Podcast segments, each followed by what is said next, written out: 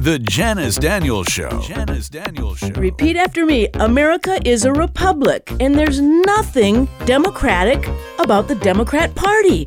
Let's get our words right, people. She's tough. What part of shall not infringe don't you legislators understand? Read the Constitution, read the Bill of Rights, read the stupid so called laws that you guys sign your names to.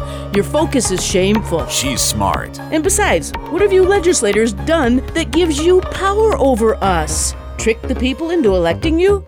Swearing an oath that you don't seem to understand or follow? She's tenacious. I say bring the Electoral College to the county level for all national elections so Michigan isn't governed by sanctuary jurisdictions like Wayne and Washtenaw counties. She's sassy. Michigan has a big problem. We have too many people who exhibit seditious behavior in elected office, and that needs to change. I'm hoping against hope we can change the change.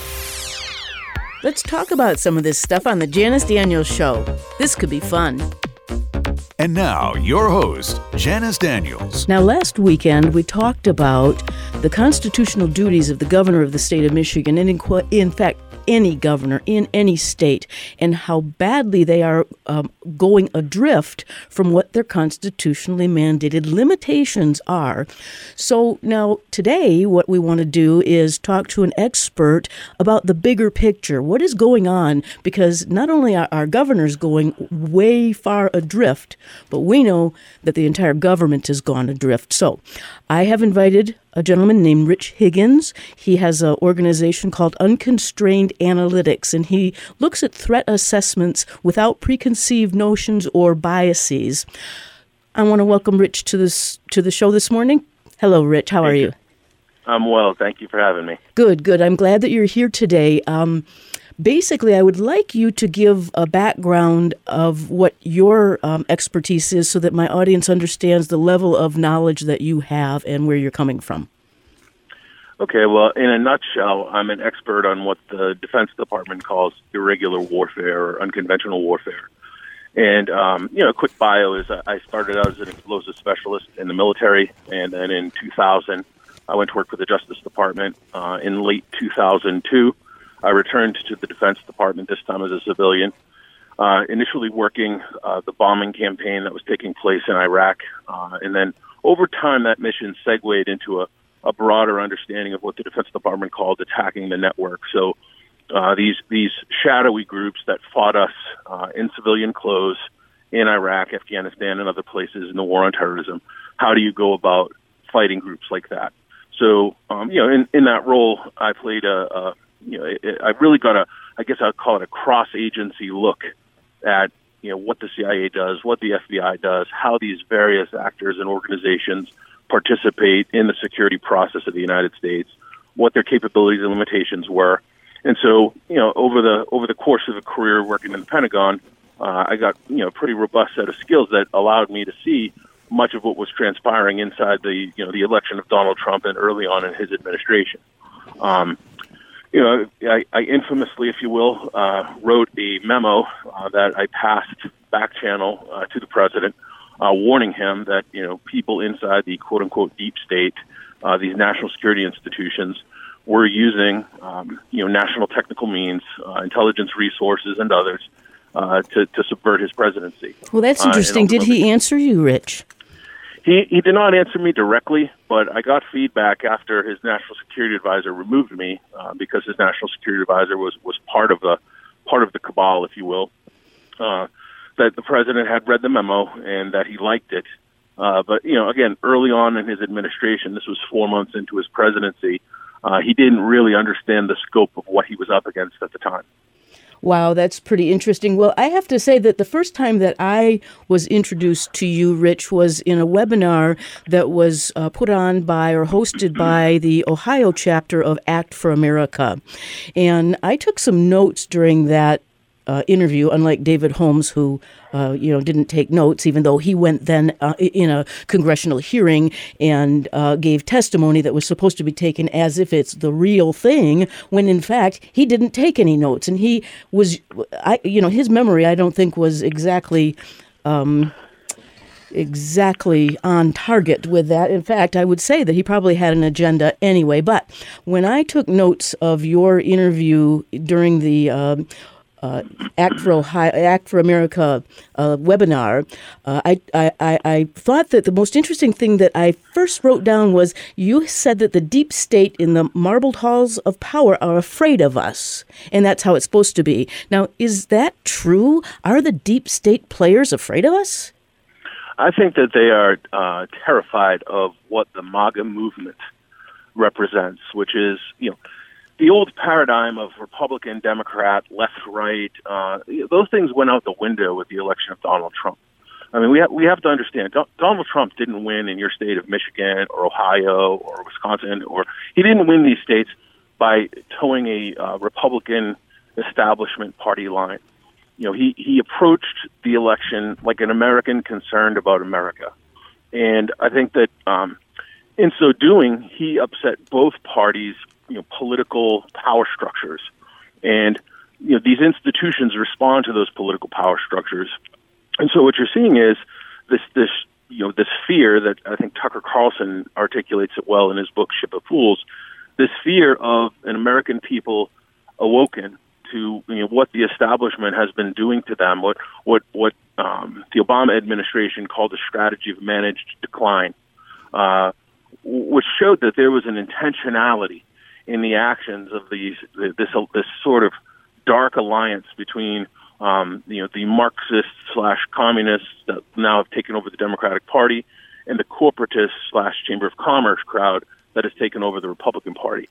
And um, you know, if the corporations are able to pass costs for healthcare, whatever you know, whatever over to the state, they're more than happy to do so. So, an American people awakened to you know to, awoken to what was happening you know really put really put their agenda um, you know in the crosshairs, and so absolutely they they were terrified of the movement, and you know the president buckled in and took over as the leader of a movement that that you know I, I personally believe really began back in 2009 2010 with the Tea Party, right, uh, and and has it has its roots back in you know the 1940s and 1950s anti anti communist movements. Um, and so we see that manifesting itself today, and you know they are they are very much for you know their rea- their reaction to Trump was not like a reaction to a Bush presidency or mm-hmm. any any other of the Republican candidates, even Ted Cruz would not have generated the response that President Trump has. Right. So the the accelerated um, actions against the liberty of the people of America is basically like a wounded animal, kind of afraid of what is uh, uh, standing there before it. But by the same token, we know that this this various nefarious list of players includes the left and the establishment, so-called Republicans, the media, the academe, the Marxists, and the Islamists, and of course we could all ball them into one name called the communists, or we could call them Goliath, and our Goliath is global. So, you know, even if they are afraid of us, the odds, I mean, what are the odds? It's like we're a bunch of Davids, and that's good, but um, how effectively are we going to be able to fight this global Goliath?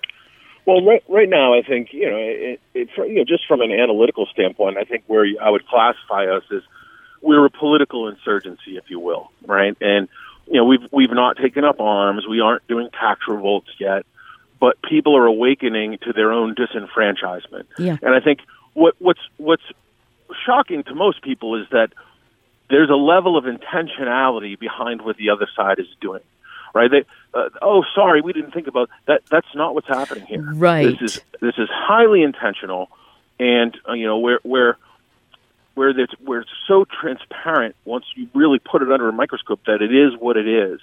And I think the American people uh, are kind of coming to grips with that and having to do so in an information environment that is completely controlled by the other side. Right. Um, and it, that that makes the challenge that much more difficult. You know, in that webinar, you then said that the Las Vegas attack was emblematic of what we are all seeing and facing right now, and, and, and that Stephen Paddock was not a lone gunman. But my question to you is with all the cameras, all the technology where I believe they, they're, you know, it seems like they're watching us at every um, traffic stop, at every corner, at every store. How is it that there were no cameras that showed any other men or women entering into that room or even, or, or even phone conversations with him? Well, again, again, I mean, my, my, my summation, you know, it, it boils it down very simply. This, this individual Paddock, you know, I'm not I'm not some uh, conspiracy theory guy. I, I'm I'm basically stating facts. This individual Paddock brought um, 23 weapons to the room, 22 long rifles and a pistol. Um, we know through the door lock interface that there was a second individual, you know, in and about the room at the in the immediate minutes prior to the attack.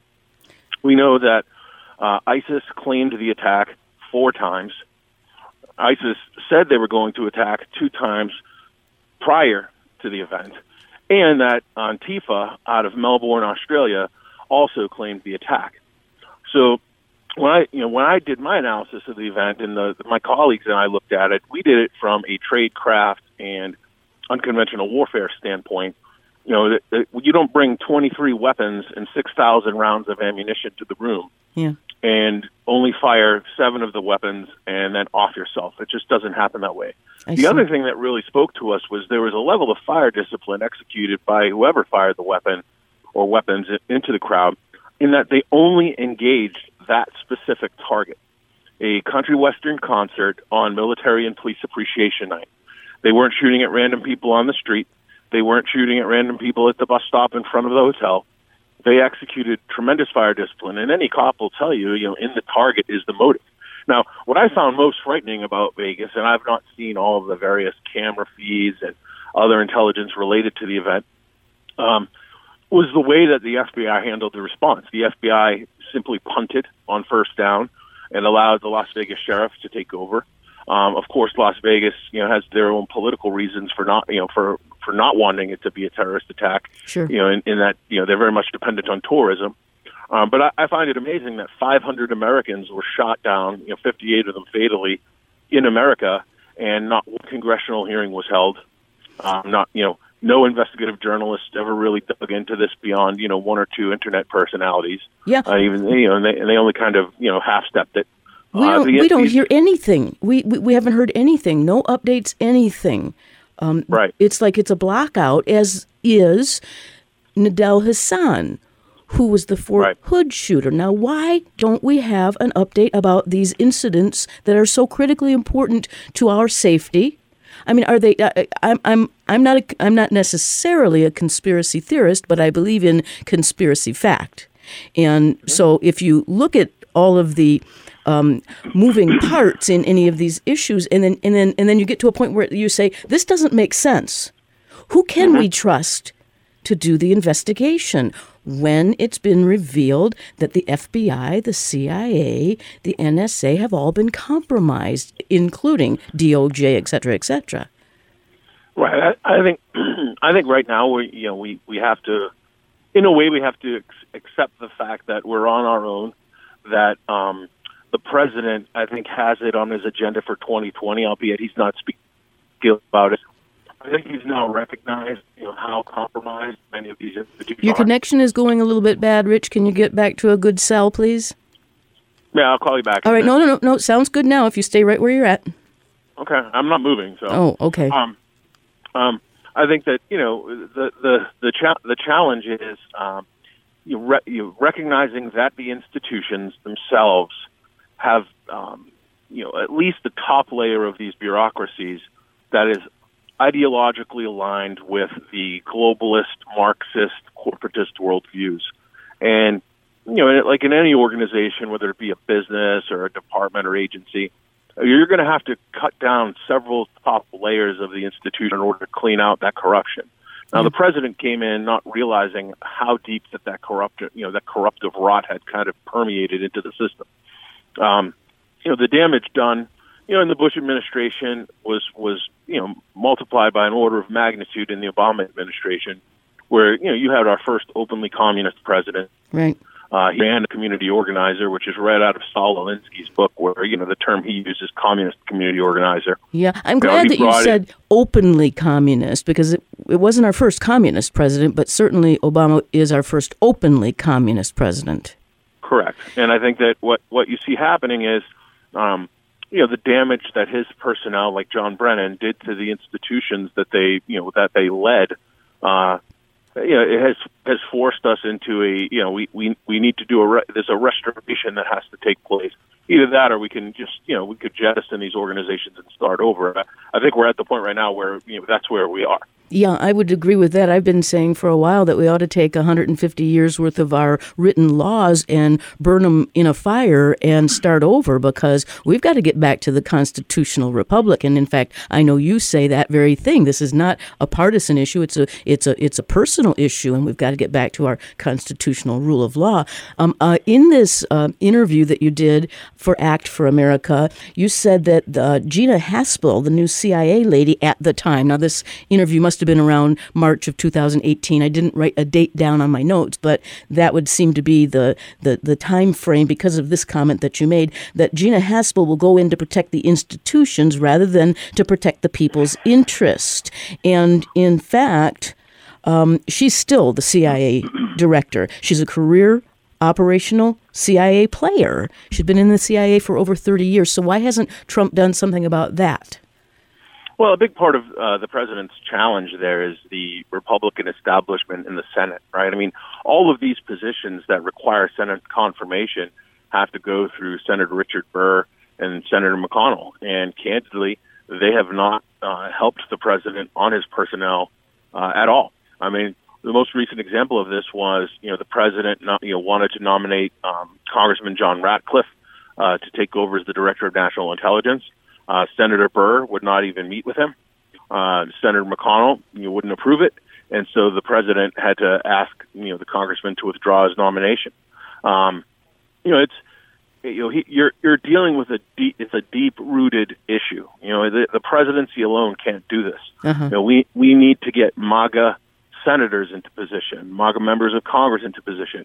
Democrat or Republican is it really uh, it doesn't matter it's more important that they understand that that return to a constitutional republic is right. a is the main is the main issue at hand. Well, yeah, and in fact, I've been saying that the Constitution is not only that the chains that are supposed to limit the actions of our legislators. It's also it could be used as a shield for them if they would follow the Constitution and only uh, stay within those parameters of their actions. Then, if somebody comes, the media comes to them and says, well, "Why'd you do this?" Well, it's constitutional. Here's the section. Here's the clause. So, you know, you're absolutely right. It doesn't matter if it's Democrat or Republican if, in fact, they're following a constitution. And, right. and but but they're not. And in this um, in this interview, you also, I think you may have even ended by saying that it was going to be important for us to keep Congress in Republican hands in 2018. Well, we didn't do that. Um, so now, what is your um, analysis or perception of what we do now? Well, I, I have a I have a more positive view of what happened in 2018. Uh, you know, speaking you know speaking at the um, you know at the 50,000 foot overview level, many of the Republican establishment characters were purged from Congress. Um, you know, the, the the fact of the matter is that you know, many of those Republicans weren't reelected because they did not embrace the president, they did not embrace his agenda, and so their voters just didn't turn out Mm-hmm. Um, Republicans rejected them, and it allowed well it allowed the, the Democrats to perhaps you know, perhaps have a temporary reprieve from what's coming. Uh, I, I have you know I have faith that the American people is awake and will be more so over the next couple of weeks as uh, the FISA IG report comes out and the declassified documents begin to follow shortly thereafter, uh, along with several of the indictments that are imminent. Um, these, you know, th- this isn't um, some of this Q nonsense stuff. This this is what's this is what's going to happen, and uh, I, I think that the American public won't be able to escape the reality of how far off the rails uh, their government had gone. Wow. Yeah. Well, I'm glad that you have a positive outlook because I keep trying to keep a positive outlook, and and then I get pulled into this this this level of really, quite frankly, despair, thinking, how can we do this? But then I go back to saying, you know what? The big media is portraying the image in a much more um, nefarious way. I don't think it's quite as you say. It, it, they, it's not quite as bad as what they want us to believe that it is. That's the information um, narrative that drives so much of what we see and what I think is probably in error of what this country really represents. Well, I, think that um, the the challenge that we've had, you know, up up until the Trump presidency, was finding an individual who was willing to stand in front and to take all the arrows. Yeah. And in in this president, you know, for, all of his narcissistic tendencies and you know, uh, you know, importance of self, that same those same tendencies have been you know gifted to him as a way for him to withstand yeah. what's been thrown at him. Yeah. And and fate, fate and God just they they work in strange ways, and they're not for us to understand necessarily. And the the gifting of President Trump is that he's forced the other side to overplay their hand. Yeah. And in so doing, uh, they have awakened, uh, you know, the sleeping giant of the American people. And I see it all across the country. Everywhere I go, people ask me these questions and they they are aware. Uh, so you know, people that aren't willing to be spoon fed and actually will do a little bit of digging on their own. Yeah. Will find the information that they're looking for. It's just not handed to them because our, you know our fourth estate has basically collapsed. Right. Uh, the corporate media has just fallen down on the job. Right. Uh, you, you, know, you also wrote a paper called "The POTUS and the Political Warfare" back in May of 2017, and mm-hmm. um, you, that's where I saw that you said that this is not politics as usual, but it's a crisis-level political warfare situation that raises clear Title 18 uh, concerns. And I found that interesting because, again, I've been talking about sedition on my show, and that's a Title 18 concern. Um, you know, Title 18, uh, Chapter 115 is treason, sedition, and subversive activities. And I right. found it interesting that you said that uh, uh tolerance is actually intolerance, and that was like a, a an idea, a thought pattern of the founding uh, father of the Frankfurt School, Herbert Marcuse. Uh, how can we break away from political correctness? I think we need to recognize political correctness for what it is, which is, you know, it, it's a it's a weapon. It's a weapon deployed against critical thinking, and it's a weapon deployed against reason. And you know, the the, the Marxists have for now a hundred years had the United States in their crosshairs, and they recognize that you know, our Christian heritage, our national identity, our system of beliefs. All of these things have to be vilified and negated in order for them to replace the culture with their state as God. Mm-hmm. And you know what I what I was trying to do was to you know articulate for the public in that memo, and uh, and candidly, that's the same memo that was passed to the president. The the the situation, as I understood it, from a uh, you know from a historical standpoint, uh, which is which is you know to understand that their entire strategy of the Marxist globalist left depended upon Americans not waking from their slumber, or by the time they were awoken, you know the the, the gate had slammed shut behind them. That has not happened. Uh, you know, from from an operational standpoint, their coup attempt has failed. Uh, you know, their second now go at it with this impeachment charade mm-hmm. uh, is also going to fail. And the American public is watching all of this, and I, I, I, you know, I have a lot of faith in the American people that you know they, they are the most just and honest people on the planet, and they resent the fact that their government and their corporate media benefactors have just taken to lying to them and denying their participation in reality as a as a matter of course in what they do. Um, you know, one of the one of the challenges that we have is moving past these fanciful words that sell easily in the media, like fake news. Every time the president says fake news, people need to hear that as what it is, which is propaganda. Yeah. You know, yeah. when people when people hear the term deep state, they need to think in terms of a counter state, which is the Marxist state within the state. Uh, which operates by a different set of rules. It's it's it's why we have this two tier or apparent two tier justice system.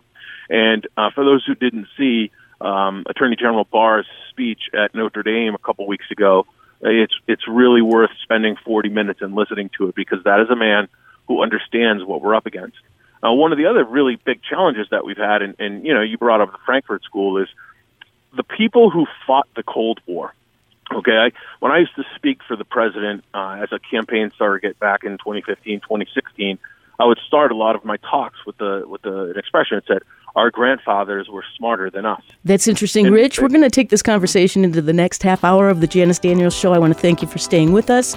We're talking to Mr. Rich Higgins, Senior Fellow of Unconstrained Analytics, and we're searching for answers to the question: Can we keep our uniquely American, limited Republican form of government? That's the battle of our time. It's not partisan; it's personal. Stay tuned for more information on the Janice Daniels Show. We'll be right back.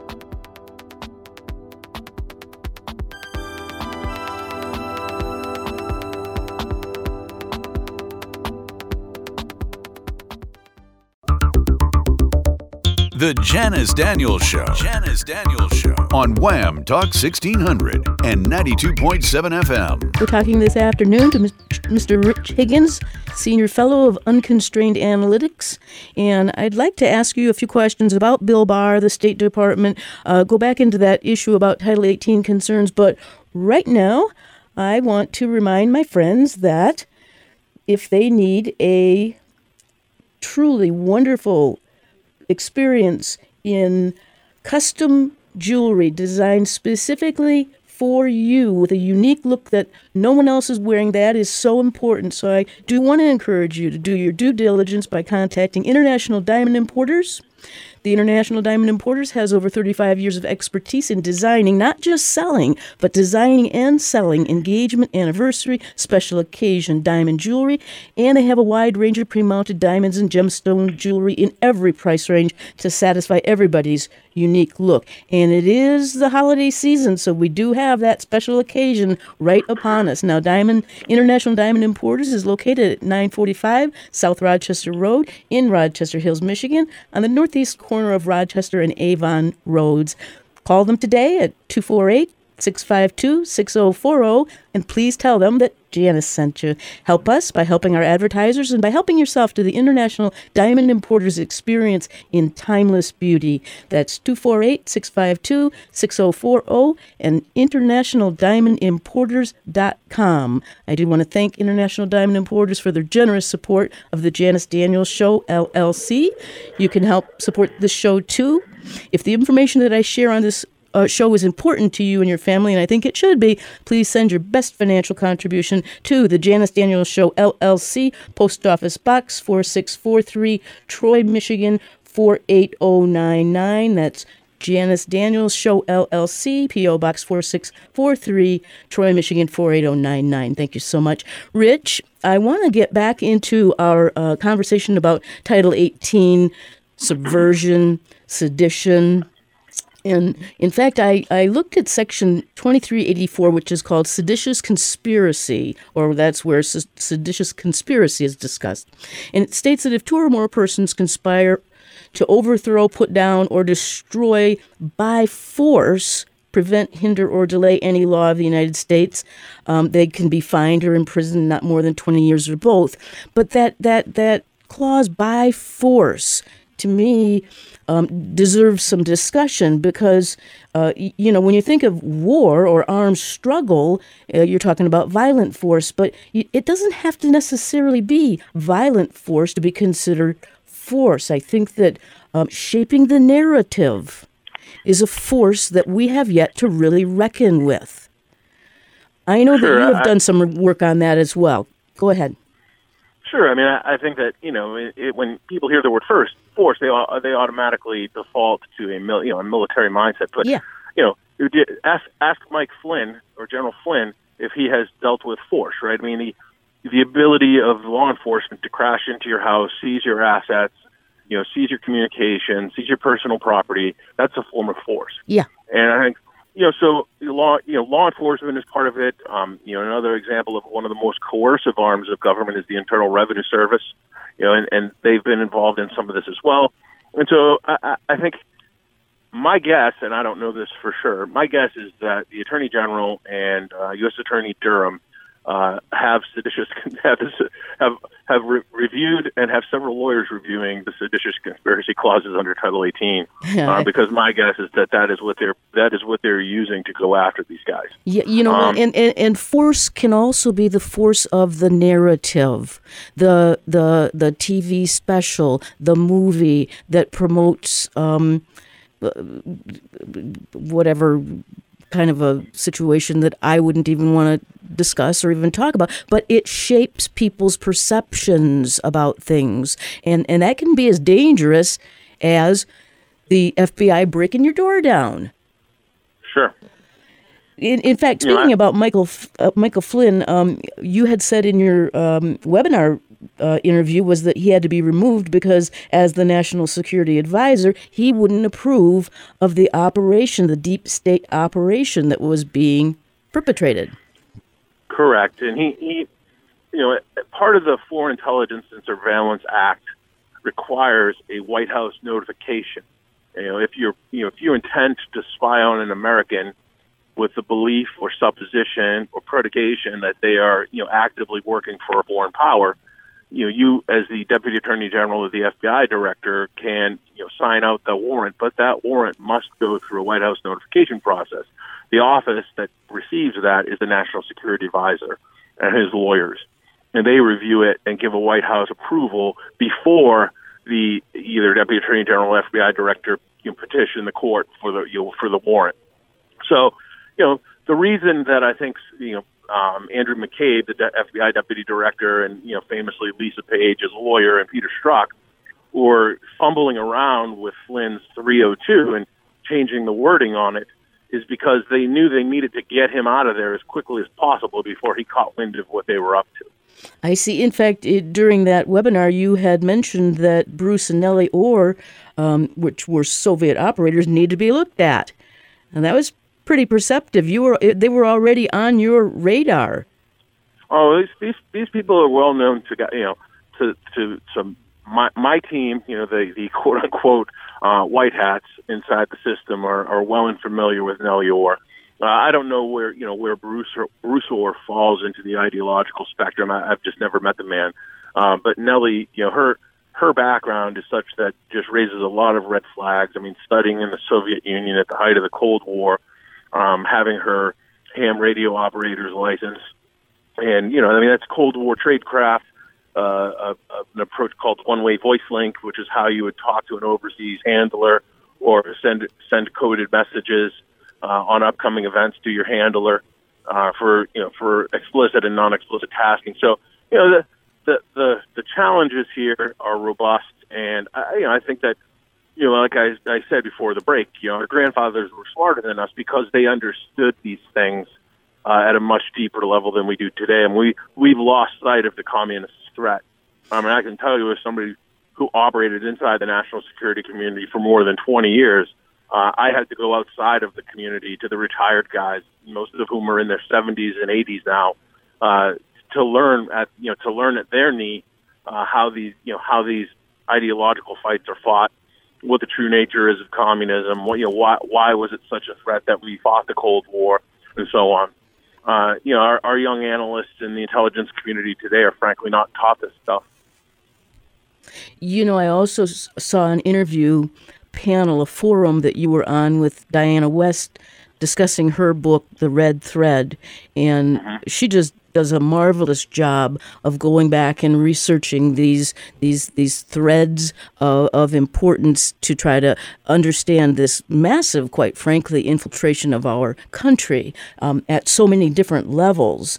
But um, you said that you um, thought that it was kind of interesting to you that. Uh, a, a country like the United States, was, which was founded upon an idea, we don't understand interle- in, in, ideological warfare. Right. We're very bad at it. Yeah, and, I, and I why is that? Do you have an, uh, a supposition of why that is? I, I think in large part it's because you know we, we they they use our strength you know they use our strengths against us. I mean you know, Americans are very much kind of live and let live people, right? Yeah. I mean you know there's a there's a there's a privacy expectation. You can believe what you want to believe. The the challenges become uh, when when these external threats become manifest or you know, as we see today, where these ideological threats take over wholesale uh, the leadership of some of our most important and vital national security institutions. We need to be able to recognize that and you know that that blind spot, whether it be you know with the war on terrorism and the Islamic movement or the international Marxist movement, uh, you know that that blind spot is a, strategic vulnerability that exists to this day. Yeah, and uh, uh, of course, there's always the problem that uh, the the deep staters are um, denying us and denying our our intelligence community the materials that they need. For example, one of the takeaways from uh, Diana West's first book or one of her other books, The American Betrayal, was that early on she identified in that in 2012, then FBI Director Robert Mueller attended a briefing that led to the purging of FBI educational materials on Islam and jihad. Now, this is the same player that, that, that led this so called Mueller report, the destruction of Donald Trump, that is still being used as if it was something based upon the truth. So, in the first case, he denies the FBI uh, specialists the, the truth, and then he creates an alternate truth and expects us all to believe it. This guy really seems like he's a dangerous character. Yeah, I, I agree with that 100%. I mean, I, I, you know, I grew up in Boston around the time of, you know, Whitey Bulger and the Winter Hill Gang, and you know, Mueller, you know, famously allowed uh, one of his agents to to run the FBI, um, you know, to run the FBI in parallel with uh, some of these criminal gangs. Uh, and you know, he, he's shown to be very morally flexible on issues where there really is, you know, little gray area, and uh, you know, and, and the whole country now is suffering because of it.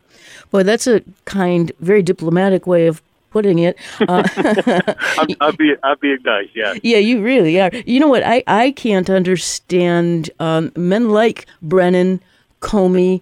Um, they were Obama. They were all able to um, hire and put people into various levels of go- the government bureaucracy that are so deep. Over a course of a 25 year career, how many people did James Comey put in the government that are still there? And how are we going right. to root them out?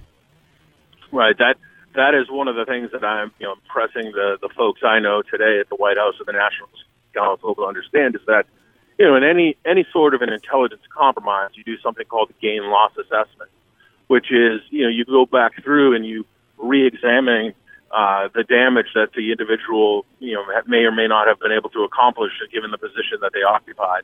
And right now, we have to accept the fact that we had an FBI director who, at, at least at one point in his life, uh, was was um, enthralled, uh, if not outright a Marxist. Yeah. Uh, we had a, a CIA director who was a communist at the height of the Cold War. Right. Uh, we have General Clapper, who was uh, very pro-Soviet, and you know there are some stories that are not public about him.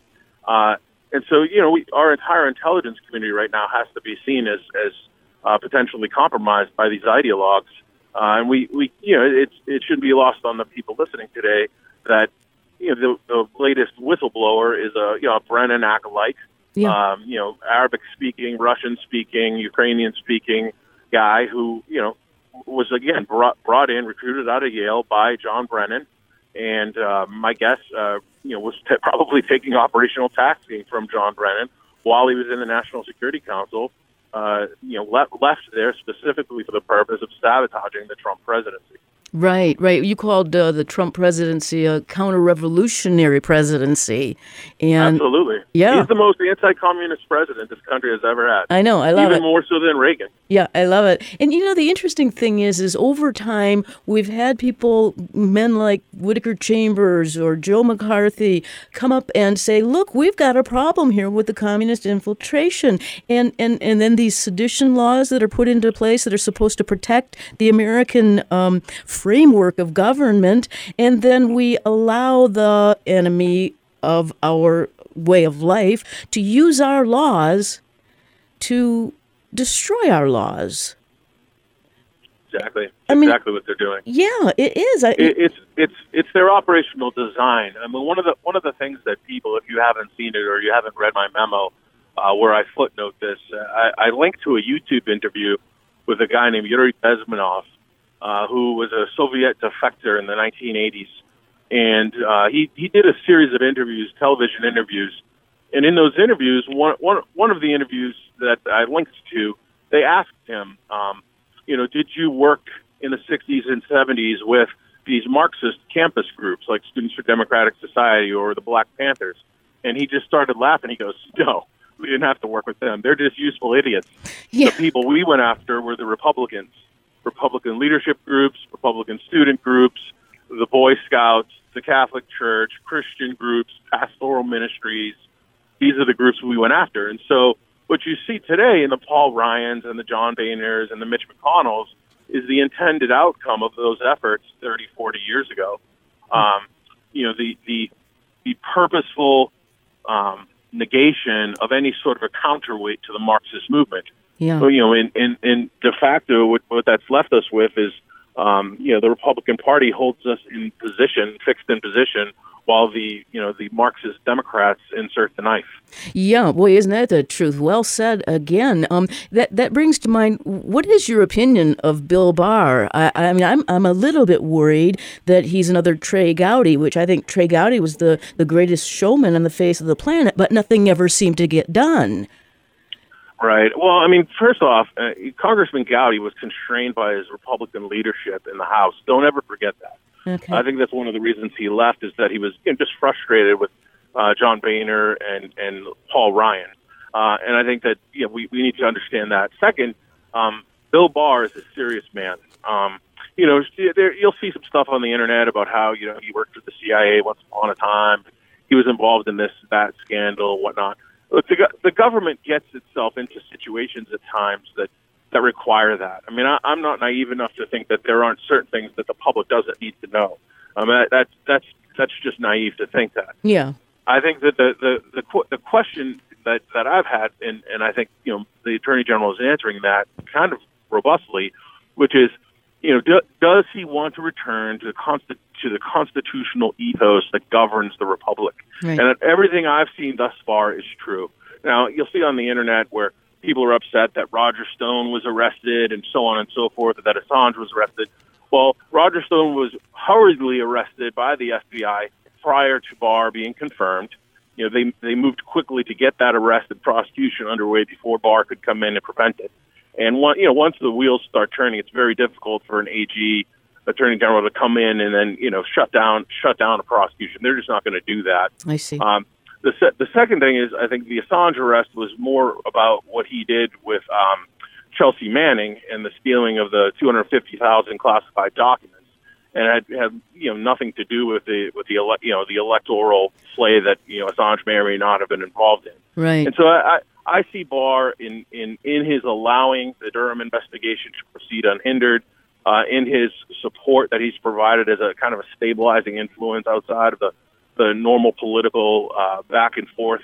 Uh, I, I just have a, a profound level of faith in the man, and he's done nothing, you know, to this point, to my knowledge, to, to have lost that. Wow. Well, I'm really glad that you're saying these kinds of things because, again, I have this, um, I'm bouncing from one end to the other where I'm feeling extremely confident about everything and our ability to fight this, this uh, deep state problem that we have in this country and then, and then total despair. And again, I think a lot of the members of my audience also feel this way. So um, hopefully uh, they can also get some strength and, and, and, uh, um, some comfort from what you're saying. But what do you think yeah. about this um, December 11th hearing on the FISA abuse?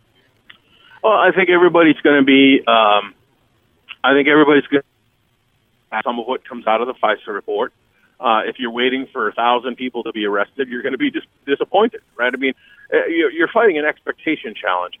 What the FISA report, I think, will show is a clear abuse of power by people trusted uh, with the most sensitive capabilities of the government and using those capabilities to fulfill their own, you know, personal agendas. Um, you know, wh- where I think where I think the where the FISA IG is going to be most beneficial is in understanding the subsequent events. So my my guess on this is, and I you know I've talked to the people on the uh, at the White House about this. The FISA IG will come out and it will offer a 500 page roadmap to help people understand how the Department of Justice and the FBI, it does not include the Defense Department, it does not include the CIA, plus the Department of Justice and the FBI abused their authority and their power, uh, misused and abused the processes put in place as safeguards of our constitutional freedoms, and um, you know will will serve will serve to kind of uh, offer up um, you know a, a, a, a picture through which um, a greater understanding of the subsequent events, including the declassification and release of many of the documents uh, that that will highlight you know, what went on inside Crossfire Hurricane and the intelligence community um, between Brennan and Comey and Clapper and the National Security Advisor, and then subsequent to that, having declassified those documents and released them to the public, you'll begin to see some indictments rolling out. Now, if you're expecting hundreds of people to be indicted, I don't think we can realistically expect that. I I think what we'll see is probably in 10 to 20 people indicted. Um, you know, several of whom will be household names. Uh, some will get away as unindicted co-conspirators, and I mean, we we just have to understand though that the return to truth is more important, in my opinion, than than just strictly indictments. Yeah, um, that's true. But you're actually saying that on Monday we will hear 10 to 20 people being indicted? Uh, no, I think what will happen is the, on Monday, when the report drops on the 9th, and then the subsequent testimony, that will provide for people a picture of hired inside the Department of Justice, in particular their abuse of their uh, human intelligence and signal intelligence capabilities. Mm-hmm. And then that will offer a roadmap that will be useful as the declassification documents begin to come out. I'm told by folks at the White House there are about 25 or 30 declassified documents that get to the uh, command and control and decision making that went into uh, the operation targeting the president. And then following that, you'll begin to see um, the Attorney General and the U.S. Attorney uh, drop some indictments of individuals that were involved in the in the plot to overthrow the president. I see. Will it go as high as uh, Clinton or Obama or uh, even um, Eric Holder? Do you think? I, I I honestly don't know. I mean, I, I, I got I've got to believe that Loretta Lynch and Susan Rice are pretty nervous right about now. Okay. Um, you know, and I, and I don't know what kind of political deals will be made on the Hill. Yeah. Um, you know, I mean, it's Washington. Everything's political. Uh, we just have to be mature about that at the same time, some of these violations are so egregious that they're just not going to be able to look the other way. I, I think what you're going to see happen, my, my, my guess is um, the politicals may or may not be indicted. I think you'll see some of the individuals that were responsible for these institutions, the FBI, the CIA, elements of the Defense Department, those individuals are going to be held to task because, you know, when they when they're confirmed by the Senate uh, and, you know, when they're given this tremendous responsibility, uh, that, that it, it, it's you know they forgot the strategic nature of their oath, and they forgot who they really work for, which is the American people.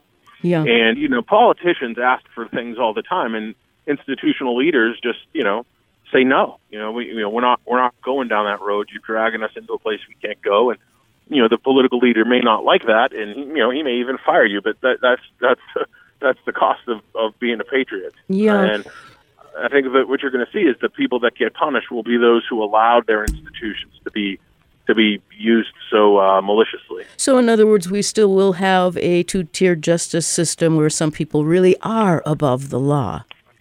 I don't know if you call it above the law. I mean, history it'll be like Medusa. History will turn these people to stone. Yeah. Um, you know the the you know do you do you do you want to go down as Barack Obama, the guy who you know tried to coordinate a coup against the the next president?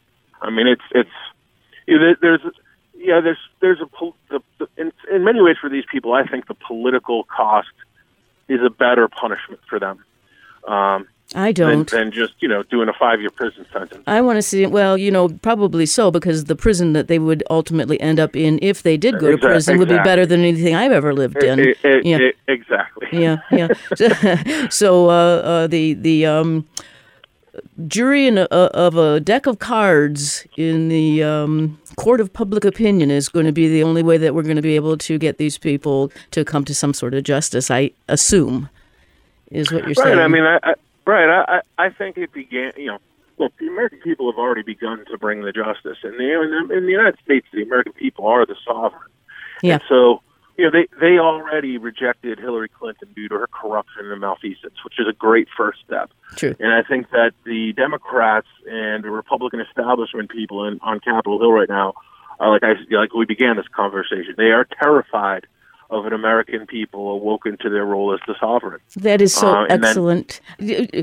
Rich, I want to tell you we're at the end of the hour, and I want to sincerely thank you for staying with me for this fascinating hour of conversation. I want my audience to be sure to go to your website, unconstrainedanalytics.org. That's unconstrainedanalytics.org.